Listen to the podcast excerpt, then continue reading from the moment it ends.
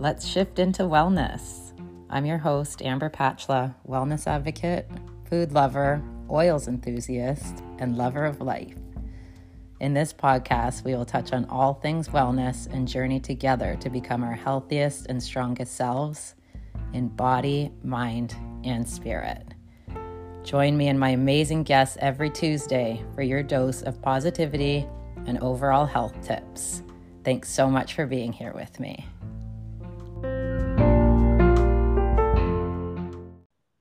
Hi, everybody. Welcome back to Shift into Wellness, and thanks so much for being here again. Dedication is one of my recent favorite topics. It seems like people are often seeking motivation or blaming their lack of effort or results on not finding it. Dedication is commitment, making a commitment to yourself, your health, and your purpose is just so important. But is it actually as hard as it seems? Not for everybody. Or maybe it is hard, but some people choose to power through as the end results are far superior to the outcome of not taking action. The more I thought about dedication and the just do it mindset, I knew the person I had to talk to about this with was my CrossFit coach, Chris Stoutenburg. Chris is a paraplegic athlete, having experienced an accident at 20 years old that left him in a wheelchair without use of his legs. Think about that. What would you do if that happened to you? Chris chose dedication. He worked his ass off in rehab. He continued to harness in on his natural athletic abilities and was a three time participant and gold medal, medal winner in the Paralympics for wheelchair basketball. He went on to become a certified CrossFit instructor and developed WheelWOD, a platform dedicated to providing competitive adaptive fitness to coaches and athletes. He wed a beautiful wife, Sarah, has two sons, three jobs, and is just the biggest fucking stud, in my opinion. I hope you listen to his story and his outlook on life. And the next time you can't find my motivation, think of him, suck it up, and get to work. Welcome, Chris. Hey, how you doing? I'm doing good. How are you doing? Good, good. Thank you for being here. You know that um, I just really appreciate. we've had conversations before, and I just really I really appreciate your outlook on life and your just do it attitude and your commitment um, to being the best you can be, and to also to helping others be the best that they can be. Uh, so I just thought, let's share your story on this on this platform and uh, get people's asses maybe in gear. Perfect. okay. Yeah. So Chris, your story is pretty wild. Um, can you tell us a little bit or a lot about your life journey? Uh, yeah. So um, I don't know. I've told this story so many times. Uh, the I was, you know, uh, your regular um, high school athlete. Uh, played all the sports, anything that I could uh, definitely play, I played, and uh, just enjoyed individual and team sports all together. But um, I just was much happier in a space where I was competing or mm-hmm. training mm-hmm. or being in a in a, you know an environment with friends that uh, that had athletics built to it. So uh, I did a bunch from playing with the OBA, the Ontario Basketball Association, football, uh, track and field, snowboarding, skateboarding, anything, basically golf team, even in mm-hmm. the season. So just things to get to get done. And uh, when I was uh, getting ready to go to University of Guelph, where I got uh, an invite to play football with them uh, during that summer break, actually just a couple months away from, actually one week away from training camp. I just had uh, a freak accident happen to me as at a friend's and the balcony collapsed and I dropped a couple stories down and uh, when kind of came back to uh, I was in the hospital on my way to uh, to Toronto to get in a helicopter and was kind of told that I'd broken my back and was going for surgery and wasn't sure really what mm-hmm. was going to happen and uh, then you know woke up in Toronto after I think it was close to a 24 hour surgery of them kind of reconstructing my spine with um, metal rods and plates. I ended up with a T6, T7, which would be thoracic six, thoracic seven break in my spinal cord. I was luckier than most when you break your spinal cord because because of the way I impacted, the spine didn't snap in half. It kind of exploded. So it was just like you think of like the way of a shotgun explodes. That's how kind of the bones went through my spinal cord, okay. but didn't cover it all the way. So there was lots of things that didn't work and lots of things that did work and mm-hmm. I, but i wasn't completely paralyzed from that level but but uh, more was receiving more on the feeling side than i was on the on the movement side and that's kind of mm. how your spinal cord works it's like if you think like you took a bunch of wires that all do certain things and you twist them in a bunch and then so you could break on one side or here and uh, it can affect somewhere else in your body so mm. uh, it was like it was uh you know, tr- obviously just a traumatic experience. But um, I remember my first day of really coming to, and the doctor telling me, "Oh, you're not going to walk again," and you know, surgeons are just blunt and they just give you the mm-hmm. the real deal. And uh, you know, for the that's a shock to the system and a lot to handle. You know, at the age of 19, yeah. uh, looking to do one thing with my life, and all of a sudden my life had completely changed. Uh, but I was a quick turnaround. I just um, in that experience, I just kind of made up a decision very quickly within days actually that I just was like, mm. this is the way life is going to be. Then let's figure out how this life is going to work and just kind of moved forward from there. I didn't, um, I didn't want to take the time, I guess, I don't know. I didn't want to take time to have a chance to to feel sorry for myself because it, that wouldn't change anything. That's not going to yeah. Make a difference. Nothing's going to change. We know the situation, and so it's like let's deal with the situation head on. And that was kind of the way I always lived. Anyways, I was very uh, injured multiple multiple times before I broke yeah. my yeah you know. Um, so it's just dealing with another injury, and and this one's just a little bit more severe. So you just figure it out and move forward. I love your attitude. um okay amazing i mean i just your your nonchalantness is is quite and your matter of factness because it is such a fascinating way to look at it like how the hell else are you going to look at it so uh, on that note other people did or do look at look at something an injury that severe very differently. And last summer you were telling me about being in i believe you're in the hospital or rehab facility and you had a, a roommate i'll call him um, who was in a very very different mindset who, who felt very the way that you described it he felt very down and very defeated. Yeah.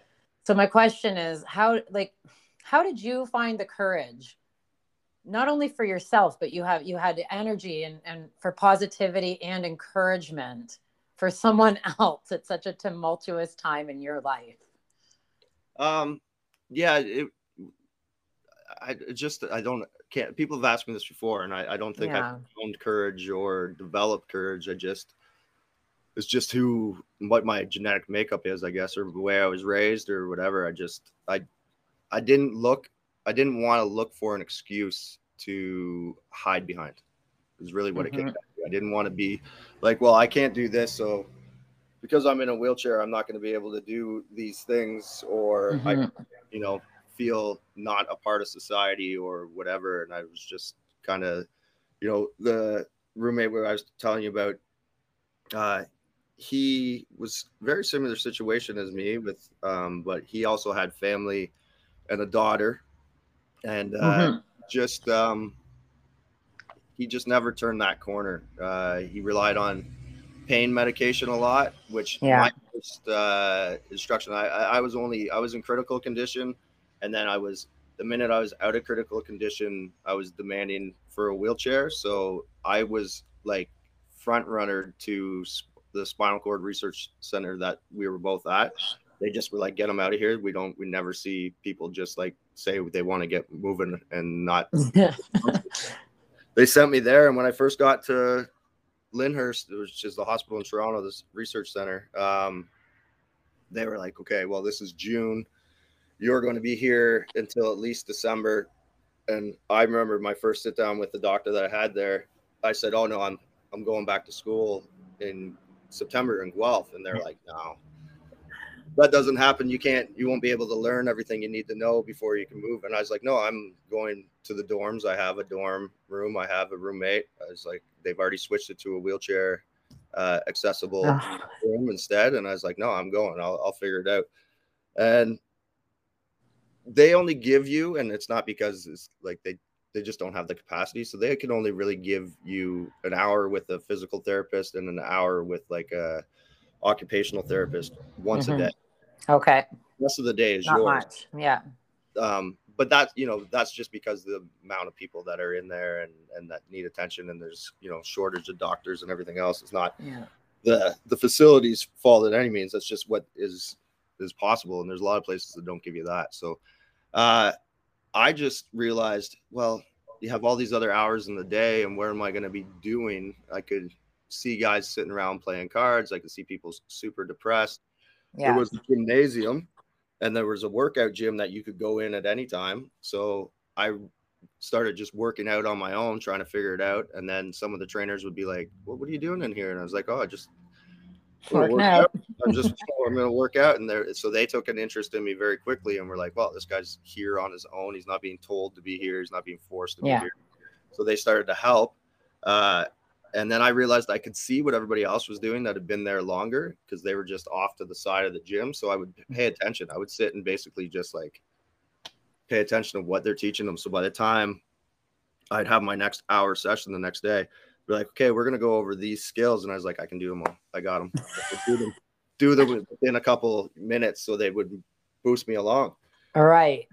And uh, I just stayed with that. Uh, I just stayed with that attitude of like, I'm getting out of here. I don't want to yeah. be kind of brought down by um, others that were struggling, but I also did my best at that point in time to get them to come with me. And I convinced quite a few people to start like like doing things in their off time other than just mm. um, uh, so yeah by it was like uh, june july by the end of july that i'd already gone home twice like just like they were like oh you you know you can go home for the weekend yeah yeah and uh and been out with my friends and living. And uh near the end of july coming into august the doctor's like we don't really have anything else to teach you. If you want to go?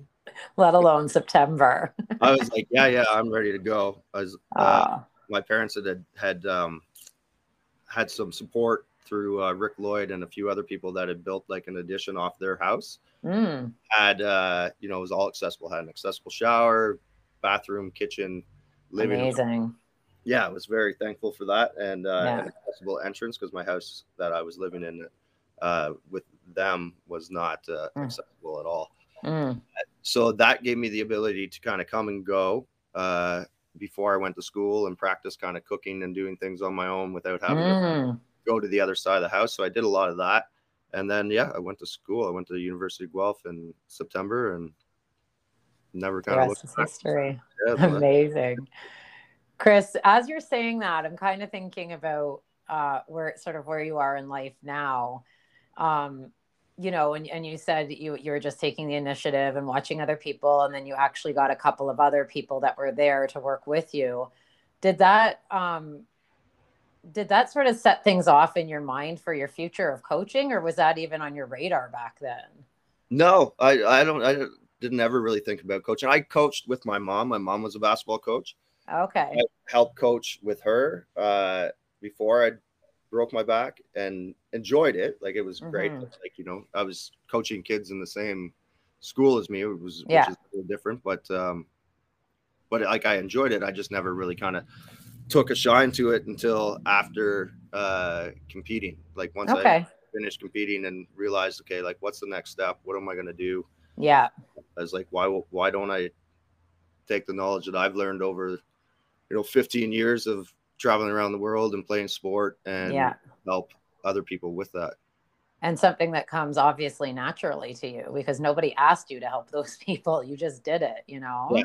yeah. No, I just, it's, I'd rather, I'm the, I, I again, like I'll play an individual sport because I'm competitive and I like to win, but uh, mm-hmm. I much prefer a, prefer a team kind of atmosphere. Yeah. Whether that being like a team sport or or like even in CrossFit with um, you know, just like people Good. that are supporting each other, learning from each other, and yeah. building each other up. That's that I like that environment, and I awesome. Yeah. Yeah. Okay. So so speaking of, of team sports, um, you're a three-time Paralympics athlete. Yeah. Playing wheelchair basketball for Canada, which is freaking awesome. So, t- can you tell us a little bit about that? Like, what did it take to get there? So, we already have established that you're dedicated, that you're, you know, you have a just do that, just do it mindset. But it's still to be a part of something so special, and and to, you still have to, I would, I would imagine, try out and make a team and, and excel at this sport. Like, you're playing at a very, very highly competitive level. So, what did it take for you to get there? Uh, it was really fast, to be honest. Probably the fastest probably ever happened for anybody in, of course in the sport i uh so i was a very good basketball player um and uh when i was in lyndhurst i was trying to figure out how to shoot a basketball from a wheelchair so when i got to university of guelph i met another guy on my floor that had cerebral palsy that played wheelchair basketball in burlington which wasn't far from guelph and he was mm-hmm. like you want to come and try it was just rec league or whatever but he was like do you want to come and try it out and i was like sure and uh, the biggest obstacle for me was just getting used to the chair and how to move it and understand positioning mm. and stuff. It wasn't uh, like I had all the skill sets. I could dribble with both hands, shoot with both hands. I, I understood how plays broke open and, mm-hmm. and where guys move. So that stuff was already in my like kind of in my repertoire. So it was just practicing skills. So I, that's all I did. I just practiced moving with the ball. Like I just would go out in the driveway of our residence. I wouldn't even get a basketball and go to a basketball net. I just practiced. I would dribble to school. So I had to go up the, I don't know if you've been to Guelph, but they have this yeah. hill. Yes. To, so I would dribble my basketball up the hill, which meant I had to oh bounce the ball, push two hands, bounce the ball, push two hands. Mm. Fourth, fourth the class. And uh, I just always kept the basketball in my backpack. And uh, picked up those skills really fast. So that year, uh, when I first started playing with Burlington, we played in a tournament in Toronto, and the Ontario junior coach saw me and was like, "We would like you to try out for the Ontario junior team. We're going to mm. Canada, we're going to Canada Games this year, and uh, we'd like to try out." So I tried out, and I learned more about the sport from some higher level coaches, and uh, they select me to that team. We actually won the Canadian Canada games, so that's like each province against each other. Mm-hmm. We won that, uh, and at that Canada games, the Canadian team coach came to me and said, "We're going to Britain for a tour. We would like you to come." They're just oh, doing wow. one tour. They're like, "We would like you to be, you know, we have 12 guys, but we're we'd like to bring 13 so you could." Get the experience because we think this is a good spot for you. I think that we think the national team is is definitely in your base. So yeah, I mm. got home and said to my uh, roommate and was like, I'm packing my bags. I'm going to Great Britain for a week.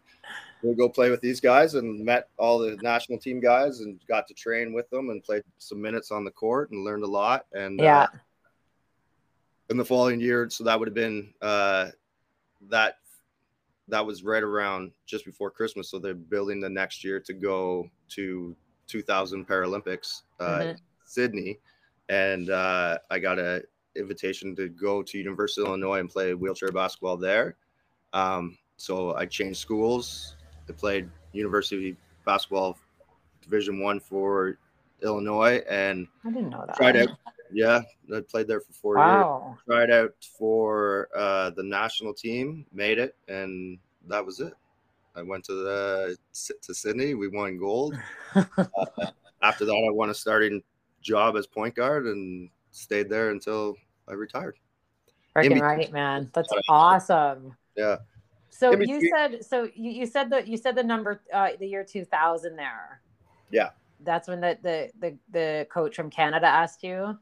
Yeah, he asked and, me in nine. Yeah, at the uh, is it correct? Was your was your accident in ninety seven? Ninety, yes, ninety seven. Yeah. So ninety seven, and by two thousand, you were fucking ninety eight. So it was in nineteen ninety eight when I started playing wheelchair basketball. Yeah. Okay. That's amazing to me. Okay. So I love that. And I just want to talk about your story because it just shows what my fave word lately, dedication, can do for you. So, Chris, like honestly, truly, and I said this to you before we started recording, when I think of dedication, I think of you.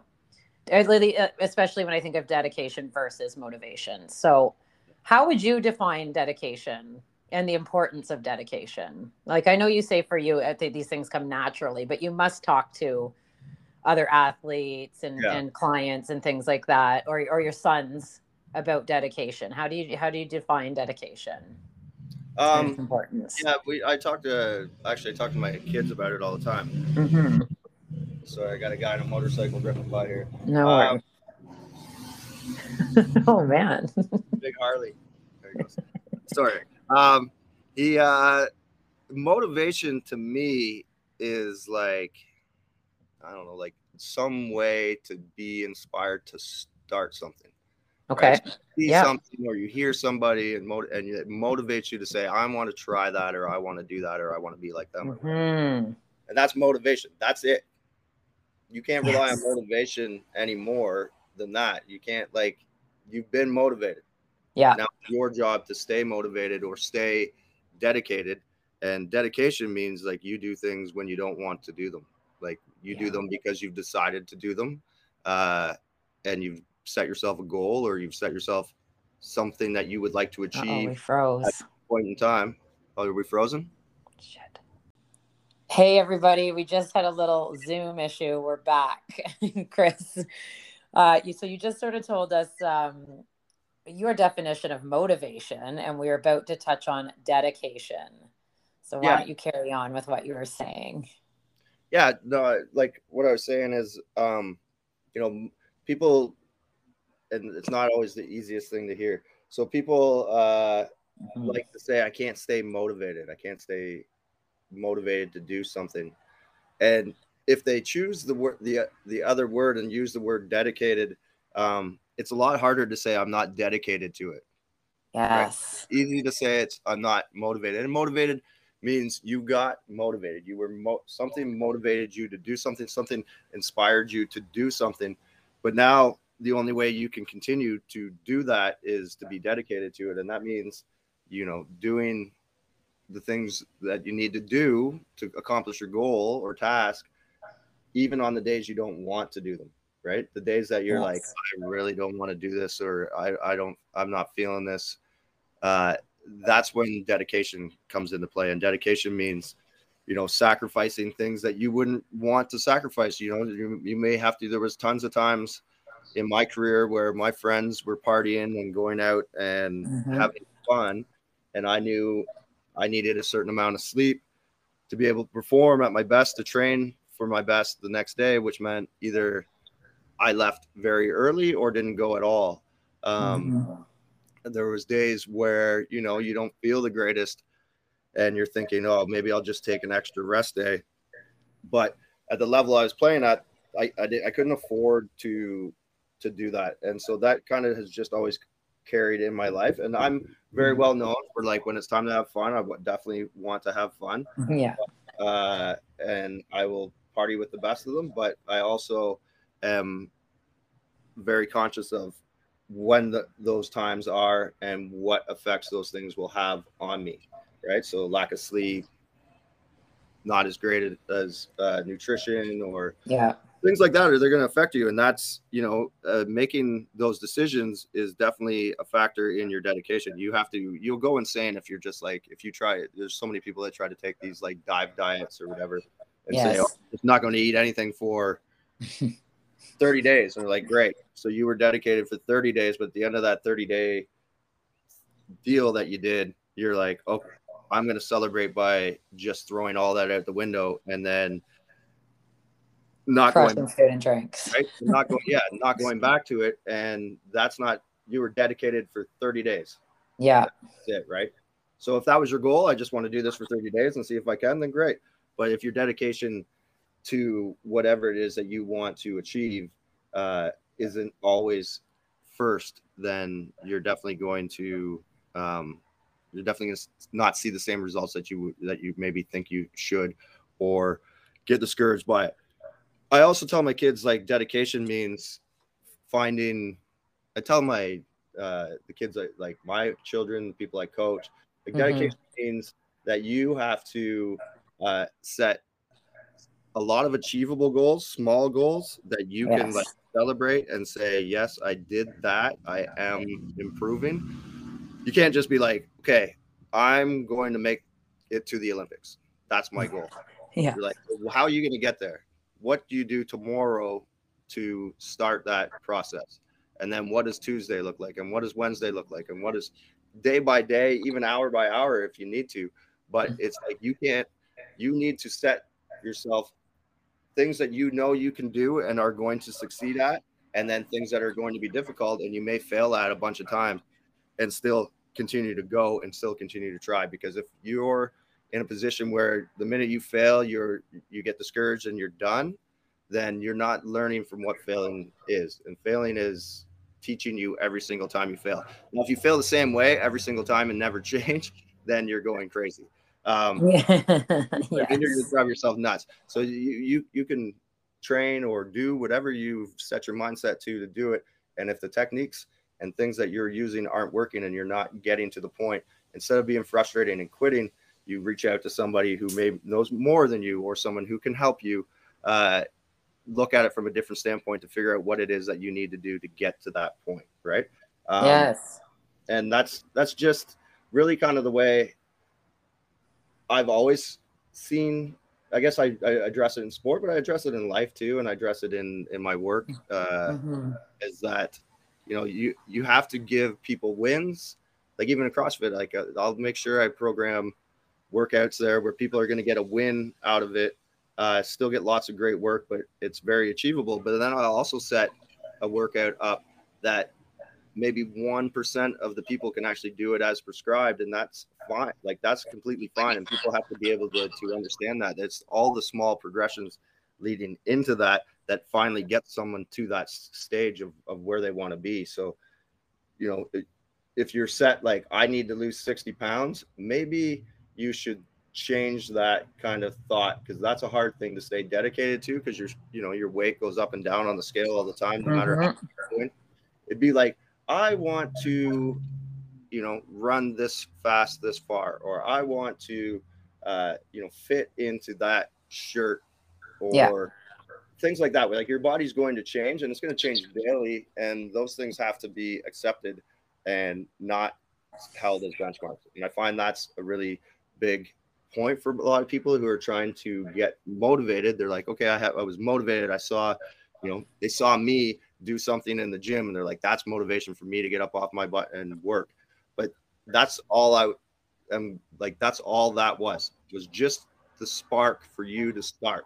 Now you have to figure out and or reach out to somebody to help you figure out how do I stay dedicated to doing this and what do, do I do to set that up because it's not yes. everybody knows how to just like goal. Like you can you can Google it. I'm sure there's yeah templates out there that can teach you how to you know run your goals. But it's also much better to talk to people that have have been through it or are working through it, so yes. you can kind of understand. But yeah, you've got to you've got to set it up so you have a chance to succeed, and that success. Yes. Yes definitely. You have to. If you set yourself up with like this impossible goal, there are people out there that can just say, like, I am, you know, I'm going to run a five minute mile.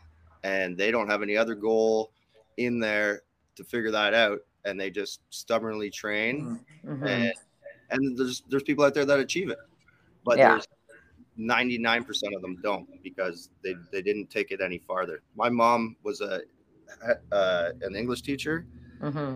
I and if you look at it from that perspective, she would say, "Okay, I got to write an essay." I would write the essay, and then she would read it and say, "So what?" And I'm like, "What do you mean?" She's like, "So what? What else?" So so what? This is your thesis, okay? So what? And I, it always used to be super frustrating to me because I'm like, "This is it. This is what I'm talking." She's like, "No. So what? What else?" What are the other things that that need to be involved from you to explain your story? You can't assume I know just be, that everybody's going to be an English teacher and has read that book. You need to know, mm. you need to explain it so everybody understands it, no matter if they've read it or know what you're talking about. By the end of the time you're done, they know exactly where your viewpoint is and where you stand.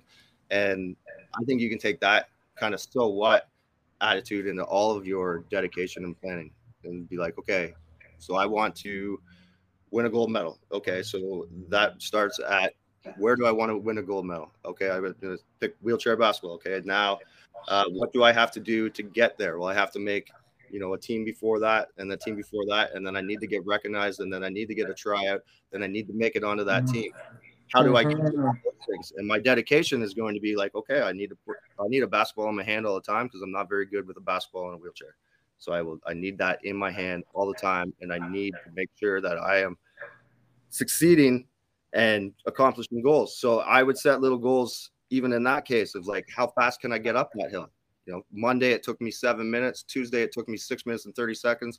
Wednesday it took me eight minutes. I don't mm-hmm. say, oh, I quit. I just got yeah. slower. I quit. I'm like, okay, learning point. You know, you you lost your dribble here, or there's a crack in the sidewalk there. Remember that.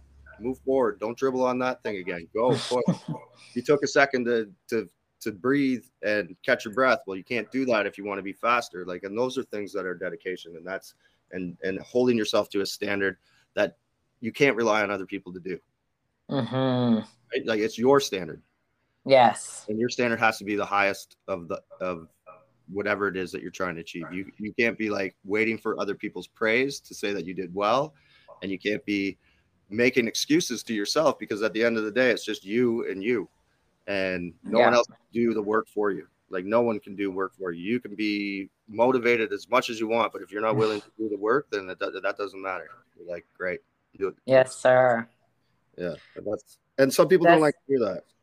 Uh, I don't think I think you're right. I think a lot of people don't like to hear it, and that's why a lot of people talk about motivation, motivation, motivation. Yeah. And I, I love the way that you described that. It's not something that I've heard quite yet, but that that mo- that but that that instant of motivation is what leads you into dedication. That is all it is, is motivation. It's amazing. And you can't rely on people to continue to motivate you. Like there's yeah. definitely people out there. Like I do that as you know, yes, as a job. I of course. people. But my real job there is to make sure you do it safely, correctly, and at a scale that will make you improve. You yeah. still have to get up and come to the gym. You still have to pick up yeah. the weight, get on the pull up bar. You have to do all those things. It's like when yeah. people are like, thank you so much for doing this for me. I was like, I didn't do shit. Half the time, I probably told you, you weren't doing very well. So, you know what I mean? I'm like, yeah. I, I, I am there saying these are things you need to do to be better. These are things that you need to do to fix these things, but you still have to do them. Like you're there for support, right? And and for a lot of people, myself included, I always appreciated that. And uh, maybe it makes that dedication easier, if you will, because yeah, sometimes sure. I would wake up and not want to go to freaking CrossFit at 7 a.m. But I knew that I had the support of not only you and, you know, Nate and Neil, but also of my um, friends and, and, and yeah. other athletes. So Chris, in that, in that, um, w- as you talked about def- uh, dedication. This is what I took away from that, and and these are all areas that I, we've touched on, even with nutrition and with exercise and with everything. But dedication, you're looking for small actions, yep, achievable goals, and yep. long t- working towards long t- dedication for long term success and habits, not short term results. Exactly. I love it. Yeah. Preach. Okay, that's amazing. Thank you. You really summarized that in a way that makes sense, and I that's why I friggin' knew you were right. You, you were the exact person to talk to about this. So I really, I really appreciate that. Um, so I really quickly, I just want to touch on one thing um, before we before we wrap up, um, because you are now a CrossFit coach and a great one at that, and um, you're all about safety, and, and I love it. And uh, but you're also the founder of WheelWOD, the, a program for adaptive athletes. So just talk to us a little bit about the importance of inclusiveness and yeah. adaptability and and accessibility. Yeah. So WheelWOD came actually out of like a a selfish place. I I I think because mm-hmm. I you know had uh, started CrossFit. That's where uh, at industry when Scott Thornton was the owner and uh, we started working together and there was nobody nobody out there doing it. There was nobody that we could find in any social channel or or outreach that was like in a wheelchair trying to do this. And mm.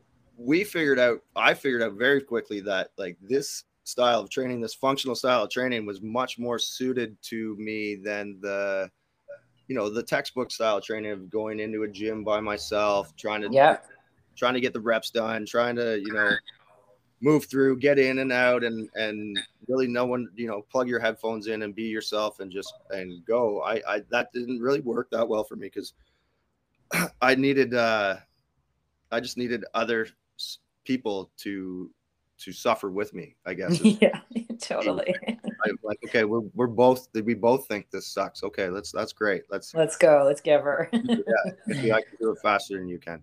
Um yeah. But so I, I, I started building you know movements and things that work well for me without really like any kind of you know expertise on it at all other than just my years of training for for paralympic sport mm-hmm. uh, so i took a lot of things that i learned there and i built them into a program and then i started reaching out and finding other athletes that were interested when I first started, I was just looking for athletes in wheelchairs, and uh, I yeah. found some organizations that were, you know, had athletes with like uh, amputations or neurological diseases trying to do the same thing. Yes. Kind of watched what they were doing and and and communicated with them and shared all my uh, kind of knowledge that I was picking up and developing. Uh, and then I got, you know, I think the first year I did the Open was 2013. I did the CrossFit Open, and mm. it was me and people saw it and decided they wanted to try. So that next year, I was helping them writing programming, just putting it on free. Uh, came up with the idea for like WheelWOD in 2013. It was like, here's this platform where people can just go and find information. And I'll have a YouTube channel, I'll have an Instagram and a Facebook, and it'll just be just a data dump of like, here's things that worked, here's things that didn't work. Yeah. But really trying to tell anybody how to do it, but just like, here's what I'm doing do you think you know does this work for you? Yes. Uh, and so then 2014 i had like i think it was 20 guys 20 guys in wheelchairs like guys and girls um or people in general. I guess you don't we don't need to classify yeah yeah yeah. Uh, that wanted to uh do it with me. They wanted to do the open 2014 with me. So i said i'll adapt the yeah. open write it and i and you know techn- technolo- technology wasn't as advanced as it is now. Yeah. and, uh, and so it was just like I just emailed out the workouts the night before. Once they released them on CrossFit, I adapted them that night and just like the written description of here's the workout. Honor system, no video, no like you know, no no grand prize. Like let's just do them and let's see how everybody does. And um, that grew to the next year to like hundred athletes.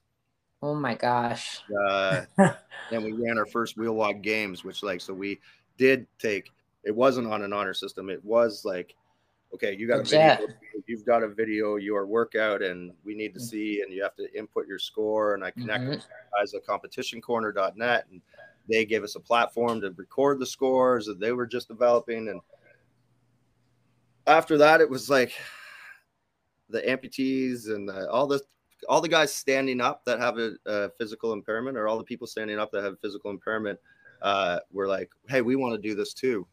Yeah. And I was like, all right. So that's what I did. I just started creating like a competitive place, but also just a place for um, people to learn and share stuff to teach each other. And now it's you know uh, we're this year we're going in the WheelWOD Games. We're going. It's in being hosted in North Carolina. Uh, we had I don't know like 500 athletes try to qualify through different stages, and we're down to the top six in each division that are going wow. to with Carolina from all over the world. Like we, yeah. from Japan to Australia to through Europe, South America, Africa, South Africa, uh, everywhere, uh, Canada. Amazing. Yeah, and um, so yeah, we uh, it became what it is just kind of by the need for it because there was no place yes. for it right? So there was no place for these guys to have it. So it was like it cost me money to do. I was not I don't make money off of it. Uh, I make a little bit here and there, but I just dump it back in so we can have a good set of games. Yeah. And um it was just because it was something that I felt uh, I didn't I stopped like competing with them. I do the workouts, test yeah. them, write the workouts, all that, but I'm not like in the competition end of mm-hmm. it. Um, but it was just something I felt like I had all these opportunities uh, to compete at a high level in something that I really enjoyed, and I found then I found this, and I was like, I want to give back and give these people a chance to do the same. Yes. Uh, and, and have- Chris, it sounds like they're like, I'm sorry to interrupt, but like people were fuck people were screaming to be included. Yeah. Like that's it's it's crazy that it that it took until 20 whatever you said 13 or 14 and and i'm not surprised it was someone like yourself i won't say that. It, it, makes perfect sense that it was but that it took that long for for a program like this to exist and then and then okay well now we're we're doing like um accessible and, and inclusive for people in wheelchairs. And then all those other people were like well what the fuck? Like just because i have one arm yeah. I've seen people with you at the fucking gym cleaning a buck 20 with one arm. You know what i mean? And it's yeah. like and then and they were saying i want to be included or or they're partially blind or mm-hmm.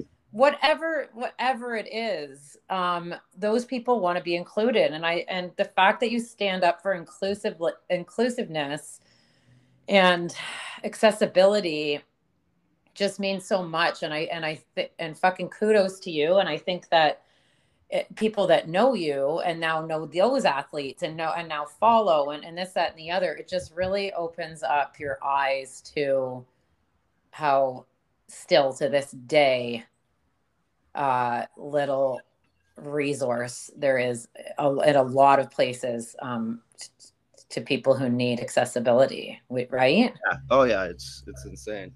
And right, you know, we live in uh we live in a country that at least addresses it a lot more than most. So you can okay. imagine some of the stuff that the stories and stuff that I'd hear, and even through the Paralympics and stuff, like how guys were getting around and their equipment and everything they had, and you, you know, you just I took for granted a lot of times. Like companies wanted to sponsor me and and give me uh, equipment and helped me with my journey when there was a ton of athletes in other countries that were like had nothing. Like they were competing mm. on some of the worst equipment and some of the you know things they makeshift made themselves and yeah. But i never was in a i never wanted to be in a spot to tell somebody that they can't be involved and i don't think that that belongs anywhere to be honest. Yeah like, yeah. you can't you can't. Now there are point points in sport especially in disabled sports or in uh, where you have to make a kind of you have to make a line because you need to keep it fair. Yes. Right. So there has yeah. to be, but that is like for the sport end of it. But the the the fitness end of it or the the the inclusion piece should be for everybody. Like people ask me all the time, why do you run these free classes? Why don't you charge people on like on Saturdays at 1 p.m. I anybody who goes to our uh, webpage or Instagram page can get the Zoom code. And we run a free Zoom workout and we, we coach people through at the beginning. And then most of the time I jump into the workout and work out with them. And yeah. we have people from, you know, a guy comes in at seven o'clock at night in South Africa. We have a girl that yeah. every once in a while wakes up at three o'clock in the morning in Australia and jumps in because they're like, we don't have this and no one's willing to do this for us. Or if they want to do this for us is going to cost a lot of money, and we don't right. have those resources to to to set on that. And I just I I just don't know how you can say you you won't help. I just that's always kind of yes. been in my mind as like when people are like, oh no, I'm not gonna I'm not going to help. I'm like if I can help, if I can do it and still maintain the stuff that I need to be able to do in my daily life to support my family and and life, uh, mm-hmm. I'll do it. Like I, as long as I'm, you know, as long as I'm being conscious to not ignoring everybody else around me just to help yeah. every, everyone. Uh, yeah, definitely. There's there's no reason not to help. I, I don't I don't get it, but couldn't agree more. People should be included, and people should not be judged for who they are, or what they are, or mm-hmm. how they feel. Like that's that's to in my, in my mind that's bullshit like that is that is you now putting yourself higher than somebody else to say you're a better person than somebody else, that you have no idea what they're going through or what they need or yeah. why they're there. Instead, you could turn around and say, Oh, you want to be a part of this? Sure, let's go. Yes, let's, I love it. Get in. You want to do this? Then come on, we'll do it. Mm, yeah. And as long as you stay dedicated and show up, I'll be there. You know what I mean? But if you're if, if you're, you know, you say to me five Mondays in a row that you're coming and you're going to do this and you never show up, I've only got so much energy before I, I, need to use that for other people in my life. But it's like if you show up, I'll be there too. That's for totally. Sure. Yeah. Yeah. Well, you're definitely making a very big impact, Chris, on the friggin' world at that. So we thank you for that. Um, so the last question of the podcast is always could you, Chris, can you tell us what one of your favorite things that you do for self care is? Uh, I do a lot of things that I don't want to do. uh, but give I, us I, one. Give us one. I, well, things that like I don't like stretching and and muscle manipulation and stuff like that. I, I don't enjoy that, but I do it because I know it's good for me. Mm-hmm. But uh, the thing that I think I do do like and and really enjoy for self care is like I've always had this like attraction to water, right? So I mm. I pick like if I pick a vacation spot, it's definitely on the water. Like I'm definitely gonna have access to a beach and and water and yeah. I want to be able to try. You know, I learned how to surf one year that I was. Uh, in Hawaii, and then I learned even more and went um, to help some wounded veterans uh, from Great Britain to U.S. and Canada. The program called Operation Surf, uh, and I went down and taught them kind of everything I knew and surfed with them for days. And that whole aspect of getting out on the water and forgetting about all the things that like things that are bothering you in your life and just becoming part of the water you know you like whether you're riding it on a wave or floating in a pool or yeah. it's like just those things. That is my self-care. That's like where i can just like tune everything out for a while and yeah. uh and just look after myself and just enjoy being it. And i think a lot of people are you know there's obviously people who are afraid of the water but i think we're we're mainly made up of water and we're yes and we're probably should be attracted to water and be near water as much as possible. But that's why I like living where we live and uh, yeah, and why I have a swimming pool. And you have a pool, yeah. And you know what, Chris? Like I've done, I don't know how many interviews, let's say ten or twelve or something, and you're the second person that said water. Yeah, water is uh, fascinating. Uh, yeah, it's just a good place to be. It's it like is. I couldn't agree more. And I feel very free in the water. Uh, I probably got more attracted to it since I was paralyzed because, you know, you, I can move so free in the water versus like in everyday life. You know, yes. you need to use a wheelchair or anything else to get around. Where in the water, it's just I can go wherever I want. yes, I love that. Um, yeah, I am sure, and that sounds beautiful.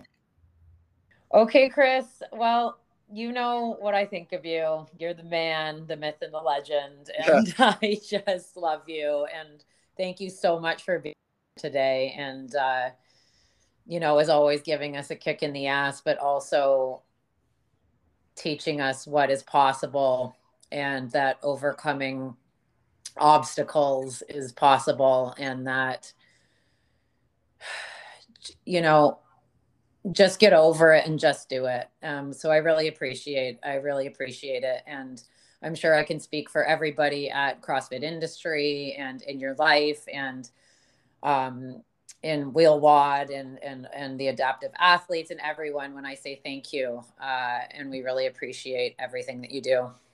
I appreciate it. Thanks for having me on. And uh, one of the things I like to tell, like especially my adaptive athletes, is is try to train or hold your life on the saying that I say all the time, and they they get they kind of got a kick out of it, and it's kind of stuck. Is just do better. Like you can always do better, yes. right? So just do better. Like yeah, okay, great, that was great. You had a good day. You did some good stuff. Now tomorrow, do better. All right, I'll keep it in mind. All right. Thank you, Chris. Yeah, no problem. Have a great day. You too. Bye. Bye.